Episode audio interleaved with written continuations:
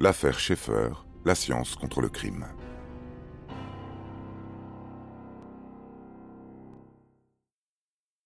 Muni des photos d'empreintes recueillies sur la vitre brisée chez le dentiste à l'eau, Bertillon se plonge dans les fiches anthropométriques dont il dispose dans son service.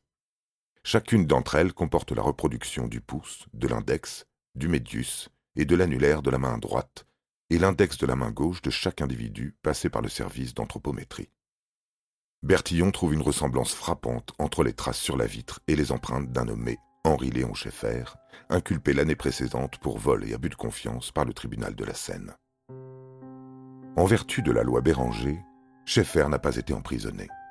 En effet, cette loi de 1891 permet à ceux qui sont condamnés pour la première fois de ne pas effectuer de peine de prison en bénéficiant d'un sursis. Mais bien sûr, la fiche du condamné passée par les bureaux de l'anthropométrie est archivée et consultable.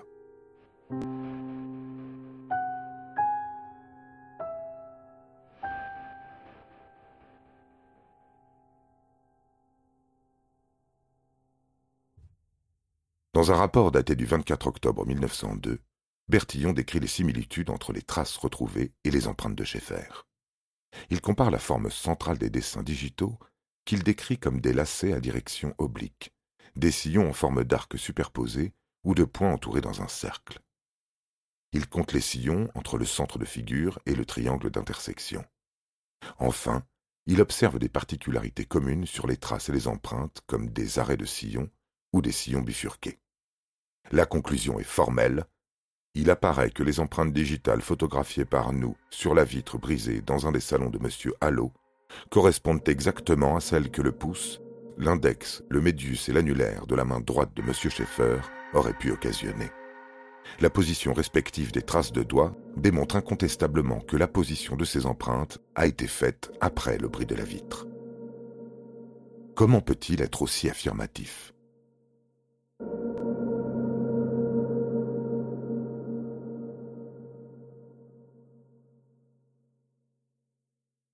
En 1892, Sir Francis Galton, un cousin de Darwin, publie le premier livre sur les empreintes digitales. Il y explique qu'elles sont propres à chaque doigt et à chaque individu, et qu'elles ne changent pas au cours de la vie.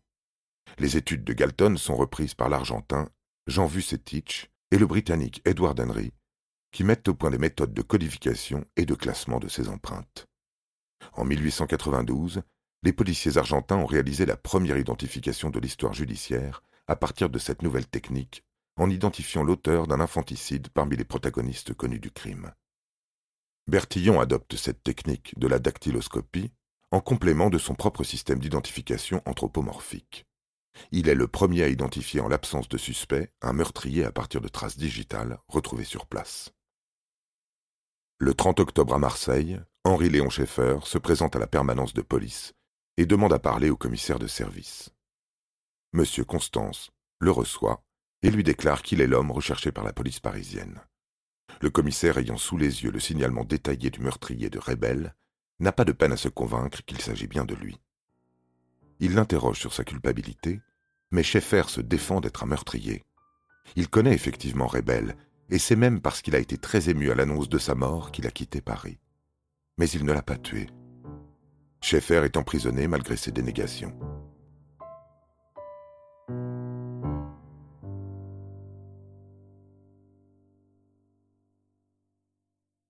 Schaeffer a effectivement quitté Paris le jour même du crime.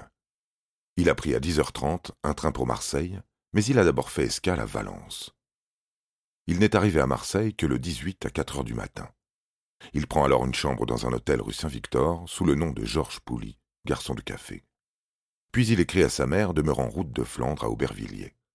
Cette lettre, le commissaire Cochefer l'intercepte. Voici son contenu. Je te demande, ma chère mère, de me faire parvenir au plus tôt une somme de quarante francs à Marseille, rue Saint-Victor, sous le nom de Pouly. Je te supplie de m'envoyer cette somme d'argent pour me permettre de m'embarquer jeudi soir sur un paquebot à destination de Buenos Aires.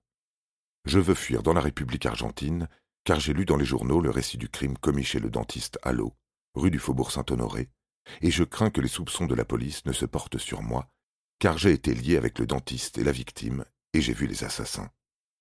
Le jour du crime, en effet, j'avais rencontré deux voyous que je ne connaissais pas. Ils m'indiquèrent un coup à faire chez M. Hallot, dont l'appartement regorgeait, me dirent-ils, de richesses où il y avait beaucoup de butin et d'espèces sonnantes à emporter. Les deux voyous montèrent et je les attendis. Quand ils revinrent, un instant après, ils me remirent quarante francs en me disant Nous avons serré un peu trop fort le coup du garçon de clinique. Prends ces deux jaunets et file rapidement. Voilà pourquoi, ma chère mère, je te supplie de me donner quarante francs. Je me rendrai à Buenos Aires où, par mon travail et ma bonne conduite, j'arriverai à me refaire une honorabilité. Après avoir lu cette lettre, Cochefer téléphone aussitôt au commissariat central de Marseille pour demander une surveillance de l'hôtel de la rue Saint-Victor. C'est en rentrant à l'hôtel que Schaeffer aperçoit de loin des policiers. Il rebrousse chemin et se rend au commissariat pour interrogatoire. Cochefer envoie également deux agents, les sous-brigadiers Coste et Nicolas, par l'express du soir à Marseille. Il ramène Schaeffer à Paris le 1er novembre.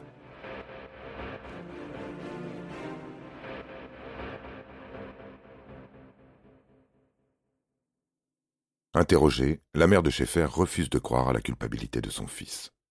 La douleur de la pauvre femme est navrante. Elle est mère de sept enfants et veuve depuis six ans.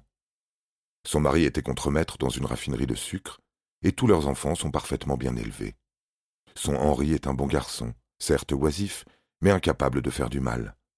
Il lui fait ses courses, lui monte son charbon et son eau. Il veut lui épargner toute fatigue. De temps en temps, elle lui glisse un billet c'est qu'il est un peu trop fier pour s'employer comme ouvrier dans une usine. Et surtout, après le régiment, il a commencé à jouer aux courses et à avoir de mauvaises fréquentations. C'est sur les hippodromes qu'il passait le plus clair de son temps. Introduit pour la première fois dans le bureau du juge Joliot le 2 novembre, Schaeffer ne fait aucune difficulté pour avouer le meurtre de Rebelle.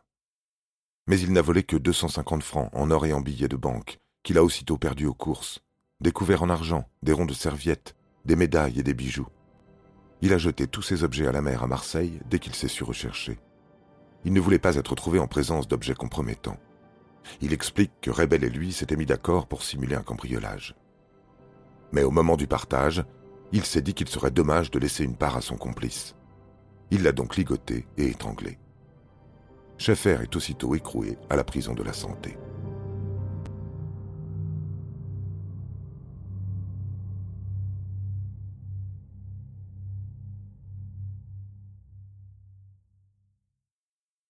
Schaeffer est à nouveau interrogé, cette fois en présence de son avocat. Il donne des détails sur sa relation avec la victime. Il a connu Rebelle en septembre, qu'il a aussitôt invité à dîner chez lui, ou plus exactement chez M. Hallot. Celui-ci ne voyait aucun inconvénient à ce qu'il amène des amis et tenait même à ce qu'il les lui présente. Ce qui fut fait, mais Rebelle présenta Schaeffer comme son cousin. Et Schaeffer s'entendit très bien avec le dentiste. D'ailleurs, la veille du meurtre, ils sont tous trois allés au café-concert de l'avenue Wagram. C'est alors que Rebel et lui convinrent en douce du cambriolage, qui eut donc lieu le lendemain. Pour faire croire que des inconnus s'étaient introduits dans l'appartement, ils fracassèrent meubles et vitrines dont ils avaient pourtant la clé. C'est durant cette opération que Schaeffer brisa une vitre et laissa sur le verre l'empreinte de son pouce qui permit à Bertillon de le reconnaître. Ils ne trouvèrent que deux cent cinquante francs, ce qui est peu. Schaeffer demanda à Rebel de partager, mais il refusa de faire part égale. Une dispute s'ensuivit, et Schaeffer étrangla Rebel avec une serviette. Interrogé à son tour, le dentiste Hallot conteste cette version des faits. Ce n'est pas 250 francs qui lui ont été volés, mais 1600. Et le cambriolage a eu lieu après la mort de Rebel. En effet, le dentiste se porte garant de l'honnêteté de son domestique à son service depuis douze ans. Ce patron serait-il trop confiant? C'est ce qu'on peut soupçonner en entendant le témoignage de Marcel Letard, son assistant. Selon lui, Rebel aurait plusieurs fois fait disparaître de petites sommes au préjudice de leur patron. Un jour même, Rebel lui aurait dit qu'il serait facile de faire faire une clé de la cave bien garnie, afin de mettre la main sur quelques bonnes bouteilles. Le procès de M. Schaeffer s'ouvre le 13 mars 1903, devant la cour d'assises de la Seine, sous la présidence de M. Wendling. L'accusé plaide le meurtre sans préméditation pour sauver sa tête. Il n'a pas voulu tuer Rebel. Celui-ci a fait appel à lui pour voler son patron et simuler un cambriolage. Ce n'est qu'au moment du partage du butin qu'ils se sont disputés et qu'il a tué son complice. L'accusation s'appuie sur la déclaration du dentiste, qui déclare son domestique incapable de le voler, et sur le fait qu'il est improbable que Rebel ait eu besoin de quelqu'un pour voler son employeur s'il le voulait. Tout au long de cette affaire Schaeffer, la presse insiste sur le fait que l'assassin et sa victime avaient des mœurs inavouables, c'est-à-dire qu'ils étaient homosexuels. À l'évidence, c'est un fait aggravant qui rend le crime d'autant plus odieux. L'avocat général Servin demande donc énergiquement au jury de refuser toute circonstance atténuante pour ce crime au mobile odieux, commis par un homme qui est le dernier des derniers et mérite le châtiment suprême. L'avocat de la défense, maître Henri Robert, rappelle l'indignité de la victime et demande l'indulgence pour son client qui n'a pas prémédité son crime. Et le jury suit maître Robert, puisqu'après une longueur de délibération, Schaeffer n'est condamné qu'aux travaux forcés à perpétuité. Trop content de sauver sa tête, il décide de ne pas faire de recours en grâce.